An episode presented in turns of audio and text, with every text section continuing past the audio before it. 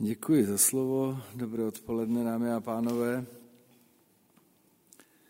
Já tedy s dovolením zhrnu výsledek dnešního jednání bankovní rady a, a představím také samozřejmě naše rozhodnutí, důvody pro něj a do jisté míry také naši novou prognózu. Takže bankovní rada ČNB dnes na svém jednání jednomyslně rozhodla ponechat úrokové sazby na stávající úrovni. To znamená, že dvoutýdenní repo sazba zůstává na 0,25% diskontní sazba na 0,05% a lombardní sazba na 1 Přijaté rozhodnutí bankovní rady se opírá o novou makroekonomickou prognózu, kterou jsme měli k dispozici. S ní je konzistentní stabilita domácích tržních úrokových sazeb do zhruba poloviny příštího roku a poté jejich postupný nárůst. V kontextu probíhající koronavirové pandemie je potřeba zdůraznit, že nejistota, to je to slovo, ohledně vnějších i domácích předpokladů, nové prognózy a jejich zachycení predikčními nástroji je prostě vysoká, čili nejistota nadále zůstává dominantním znakem Eh, naší situace a samozřejmě tím komplikuje náš eh, prognostický eh, jaksi, proces a případně jeho úspěch. Světová ekonomika se postupně zotavuje z karanténních omezení, byť epidemiologická situace není všude zcela pod kontrolou. Většina zemí eurozóny dosáhla dna ekonomického poklesu ve druhém čtvrtletí. Opatření fiskální i měnové politiky podporují obnovení hospodářského růstu eurozóny. To je pak očekáváno od poloviny letošního roku. Souhrnu však HDP eurozóny v letošním roce zaznamená výrazný pokles. Výrobní ceny v eurozóně letos klesnou vlivem nízké ceny ropy i slabých poptávkových tlaků v produkční sféře. Tyto protiinflační vlivy v příštím roce odezní. Utlumený růst lze v zemích platících eurem letos čekat i v případě spotřebitelských cen. Evropská centrální banka udržuje svou měnovou politiku extrémně uvolněnou a krátkodobé eurové sazby zůstávají záporné na celém výhledu prognózy. Předpokládaný trend ceny ropy, ropy Brent, je lehce rostoucí. Kurs eura vůči americkému dolaru bude lehce posilovat. Společná evropská měna by měla těžit zejména z masivních objemů oznámených fiskálních opatření na podporu ekonomiky a z lepší epidemiologické situace než v případě Spojených států. Návrat domů. Během jarních měsíců byla, česká, byla část české ekonomiky odstavena kvůli opatřením proti šíření nákazy.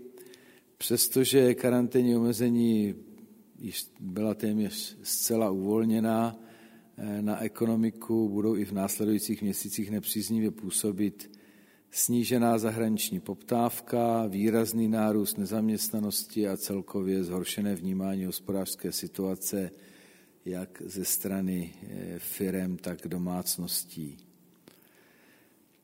Eh, výsledkem pak bude pokles hrubého domácího produktu v letošním roce v úhrnu zhruba o 8 eh, čili v tomto se nová prognóza neliší, respektive potvrzuje prognózu minulou. V příštím roce se ekonomika vrátí k růstu, ale její výkon dosáhne před pandemické úrovně až na konci roku 2022. Za poklesem ekonomické aktivity v letošním roce bude stát zejména propad soukromých investic. Jejich zotavování bude brzděno hlubokým útlumem zahraniční poptávky, který odráží výrazně zhoršený globální ekonomický sentiment. Současně dojde ke snížení exportu českých podniků, což se promítne do záporného příspěvku čistého vývozu.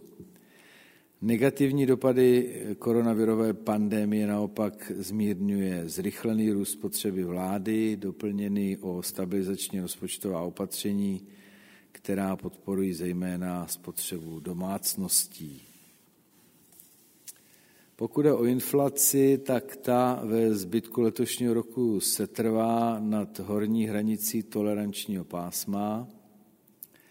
Ke zvýšenému růstu spotřebitelských cen přispívají zejména vysoká jádrová inflace a rychlý růst cen potravin.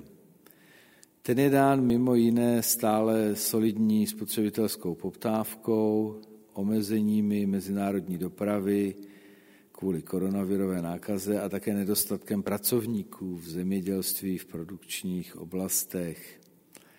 Pokračující zvyšování cen v následujících měsících bude odrážet snahu firem kompenzovat si alespoň částečně výpadek příjmů z období koronavirové pandemie a růst jejich nákladů. Na horizontu měnové politiky, tedy ve druhé polovině příštího roku, však převáží hluboký pokles poptávky a celkové ekonomické aktivity a inflace se vrátí do blízkosti dvouprocentního cíle. K tomu přispěje zmírnění růstu domácích nákladů, lehce posilující kurz a schlazení trhu práce. V blízkosti cíle pak se trvá tempo růstu spotřebitelských cen i v roce 2022. Měnově politická inflace bude oproti celkové lehce nižší, což bude odrazem v souhrnu mírně kladných primárních dopadů změn nepřímých daní. Na horizontu měnové politiky se bude měnově politická inflace nacházet na dvouprocentním cíli. Kurs koruny na konci května spevnil vlivem obratu ve vývoji globálního sentimentu, eh, ke kterému vedlo zejména uvolňování karanténních opatření, relativně umírněný vývoj pandemie v Tuzemsku i v Evropě, pak umožní další pozvolné posilování kurzu na prognóze. Bude k tomu docházet vlivem obnovení růstu zahraniční poptávky a návazně i domácí ekonomické aktivity. S prognózou je konzistentní stabilita úrokových domácích tržních úrokových sazeb do cirka poloviny příštího roku a poté jejich postupný nárůst. Po výrazném poklesu tržních úrokových sazeb v první polovině letošního roku který odrážel reakci ČNB na negativní dopady pandemie, zůstanou dle prognózy sazby po několik následujících čtvrtletí stabilní. Od druhé poloviny příštího roku prognóza naznačuje možný postupný nárůst tržních úrokových sazeb, návaznosti na zotavování domácí ekonomické aktivity v podmínkách stabilizované již nebo stabilizace inflace blízko cíle. Ve srovnání s minulou prognózou došlo ke zvýšení výhledu inflace v nejbližších čtyřech čtvrtletích. Na horizontu měnové politiky, tedy ve druhé polovině příštího roku, se však prognoza inflace téměř nezměnila. Výhled domácí ekonomické aktivity úrokových sazeb je v letošním příštím roce lehce nižší. Kurs koruny k euru je v obou letech oproti minulé prognoze silnější.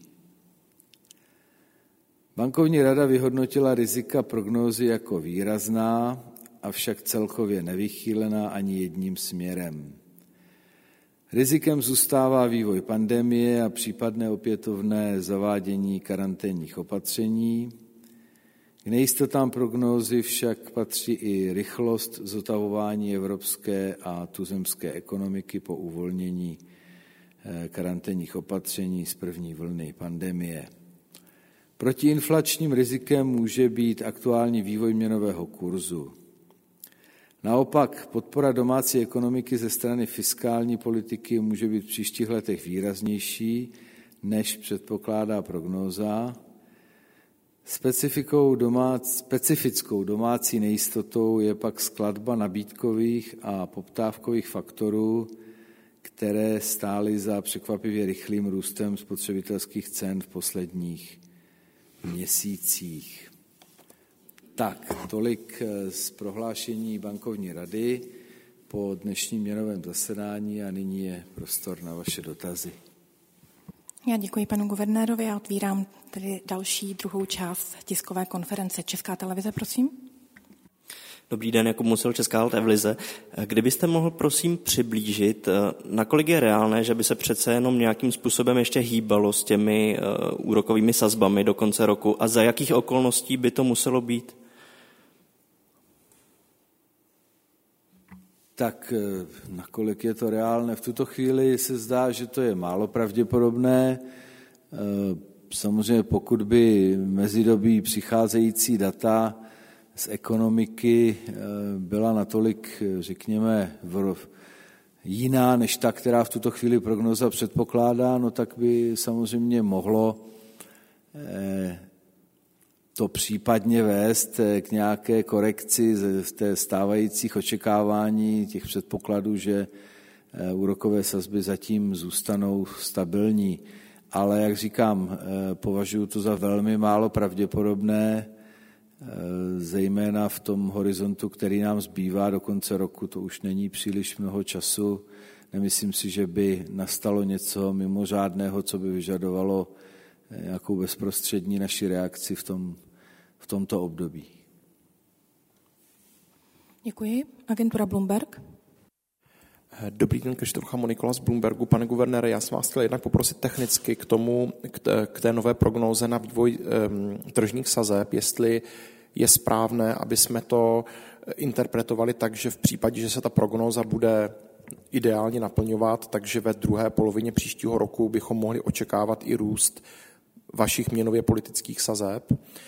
A s tím souvisí um, asi dotaz eh, ohledně té debaty, která dneska probíhala, jestli je možný srovnat třeba s, s tou předchozí debatou, eh, která před tím měsícem a půl byla o tom, jestli dál uvolňovat nebo ne. A od té doby teda máme inflaci nad, nad horní hranicí eh, toho tolerančního pásma, jádrovou inflaci na rekordních úrovních, takže jestli, jestli třeba tam nastal ten posun, že by, že by se dneska už víc mluvilo o tom, jestli nebo kdy začít signalizovat nějaký zpřísňování měnových podmínek. Jestli můžete to takhle nějak jakoby mm, porovnat, ty dvě, ty dvě debaty. Děkuji. No, pokusím se. Eh, ten, ta debata byla určitě mnohem poklidnější a řekl bych, odrážela se v ní taková do jisté míry komfortní situace z pohledu měnové autority, kterou zatím eh, zažíváme v tom smyslu, že eh, rozhodně nestojíme před nějakou akutní potřebou dalšího uvolňování měnové politiky a eh, současně je zřejmé, že ten zatím výkyv inflační nad eh, naším tolerančním pásmem je něco, co je dočasné, přechodné, i když nová prognoza tedy ukázala, že tato přechodnost bude trvat poněkud déle, než jsme si původně mysleli.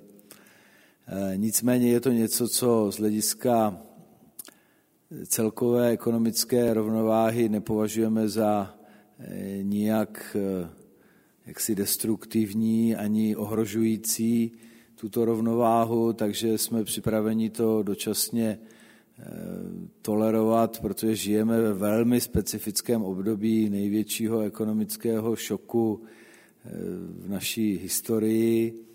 A je jasné, že ta měnová politika se nedá dělat tak úplně čistě technicistním způsobem, že musíme mnohem více brát do úvahy celý kontext té makroekonomické situace, a to jak domácí, tak samozřejmě zahraniční, protože jsme malá otevřená ekonomika. Takže to je asi charakteristice té debaty. Debata o nějakých, o potřebě a že případně nějakých preferencích z hlediska potenciálních nástrojů pro další uvolňování měnové politiky v momentě, kdy budeme eh, na nule se standardními sazbami, ta vlastně dneska vůbec neprobíhala. Eh, pokud je o tu opačnou stranu eh, jakoby téže mince, to znamená, že by znělo něco o zpřísňování, to taky ne, protože samozřejmě ta prognóza to na konci svého horizontu uvádí, ale vám je jasné, to, to, to, tak si tu mechaniku té prognozy znáte. Ona, ta prognoza samozřejmě z povahy věci vždycky tenduje k tomu, že na horizontu se snaží být na těch eh, přednastavených parametrech, to znamená eh, na těch rovnovážných úrovních těch klíčových indikátorů a samozřejmě sazby v tuto chvíli máme vychýlené eh, k nule, čili ty nejsou standardní a takže tam je určitý jakoby technický náznak toho, že pokud se všechno ostatní naplní tak, jak prognoza předvídá, takže by mohlo to znamenat eh, nějaký návrat těch sazeb postupně k normálu. Já si ale v kontextu té makroekonomické situace to nedovedu dost dobře eh, představit, rozhodně ne, řekněme, do poloviny příštího roku. Nechci jít příliš daleko s tím silným prohlášením, ale zdá se mi, že to oživování té ekonomiky nebude jednoduché. Nebude jednoduché, protože ten šok je velmi hluboký, navíc má velmi specifickou povahu vlastně eh, určité strukturální nerovnoměrnosti v tom smyslu, že máme odvětví, která jsou silně postižená, typicky ta odvětví spojená třeba s cestováním a s tím spojenými službami, ale máme taky odvětví, která jsou vlastně v největším boomu, protože po jejich specifických výrobcích či službách je mimořádná poptávka, typicky, já nevím, zdravotnické pomůcky, prostředky, farmacie a tak dále, eh, možná nějaké služby eh, komunikační, telekomunikační a podobně. A máme přitom eh, tady ještě další tendence, které jsou vlastně, které tady už možná, ne možná, určitě byly před covidem, ale které získávají novou dynamiku s tím covidovým šokem. Uvedu dva příklady. Už před covidem tady byly jisté náznaky určitých deglobalizačních tendencí, eh, určité snahy možná někde více či méně zkracovat globální výrobní hodnotové řetězce eh, z různých důvodů, eh, většinou ne čistě ekonomických. A to samozřejmě nabírá nějakou novou dynamiku i s těmi zkušenostmi s pandemií. Eh, to je jeden příklad. Druhý příklad strukturální změny spojené s řekněme, tím ozeleňováním některých sektorů, typicky automotiv, který už před pandemí samozřejmě byl ve velké strukturální změně, diktované v podstatě z nějaké politické vůle a e, to probíhá dál, to se nezastaví, ale teď je to samozřejmě v jiném prostředí ještě mnohem komplikovanějším. Takže z toho vyvozuju, že, a myslím si, že i naše prognoza se v tomto trochu posunula, že je méně optimistická, pokud jde o příští rok, o něco méně optimistická. Takže to oživování bude o něco pomalejší, proto taky říkáme, že tu úroveň předpandemickou dosáhneme spíše až na konci roku 2022. a to si myslím, že bude prostředí, které asi bude spíše bránit tomu rychlému návratu sazeb blíže k nějakému normálu. Takže přestože prognoza pracuje, ale jak říkám, má to svoje nějaké důvody modelové také, tak si myslím, že to zrovna je věc, kde, kde ten expertní zásah vstoupí do toho a, a asi to nebude tak rychle, jak to předvídá prognóza. Ono obecně prognozovat těmi nástroji, které my máme standardně k dispozici v těchto časech, je velmi obtížné.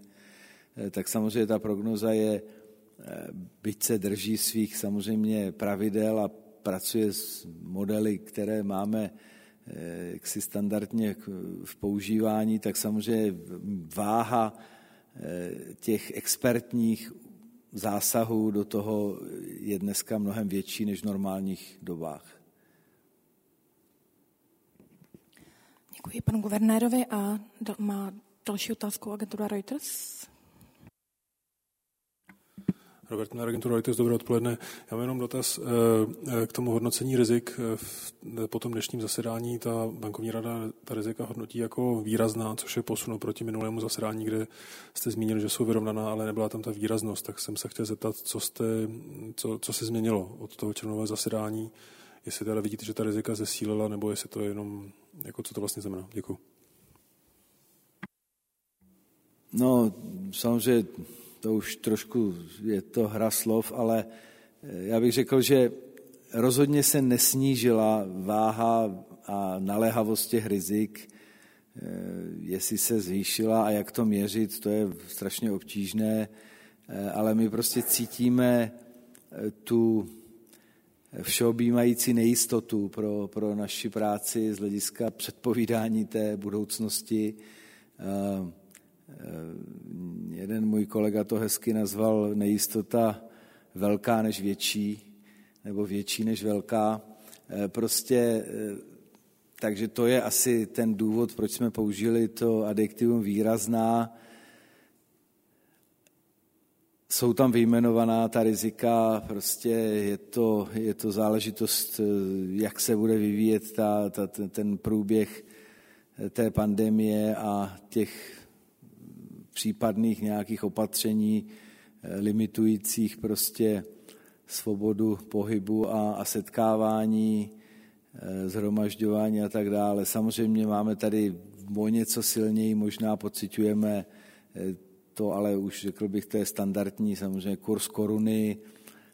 My vidíme nějaké teď oslabé posílení, které zažíváme v posledních týdnech, ale cítíme, že stále platí že ten kurz koruny, stejně jako u podobných měn, je vlastně výrazně ovlivňován sentimentem toho trhu. Je to velmi křehká záležitost, tak jak se ta koruna eh, posunula teď za posledních několik týdnů o eh, několik deseti haléřů, tak se může zrovna tak posunout opačným směrem velmi rychle.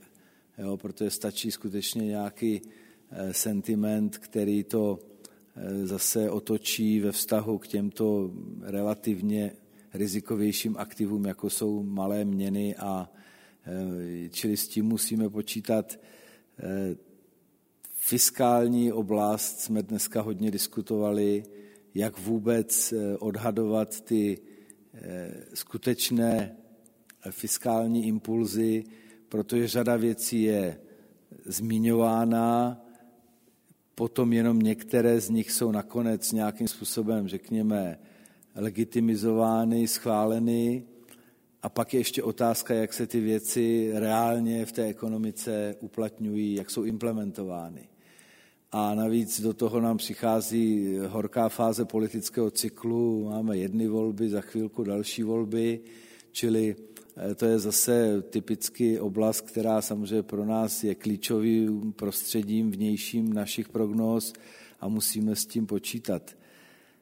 No a, a pak je třeba říct, že i to, co teď posunulo se asi nejviditelněji, to je ta krátkodobá inflace, tak eh, my máme jistá vysvětlení, ale že bychom byli si jistí, že víme perfektně, všechno to teda ne.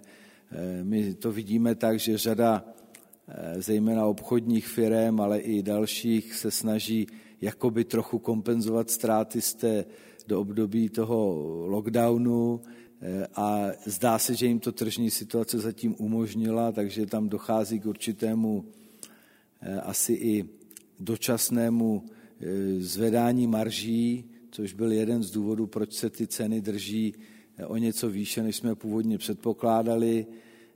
Otázka je, jestli to je sám o sobě nějaký dostačující vysvětlení, určitě není. Čili to je ta oblast těch spotřebitelských cen a některých specifických možná sektorů těch, těch spotřebitelských cen. Takže výrazná ve smyslu tom, že je tam celá řada eh, rizikových eh, komponent, které mohou výrazně zasáhnout do toho plnění té prognózy.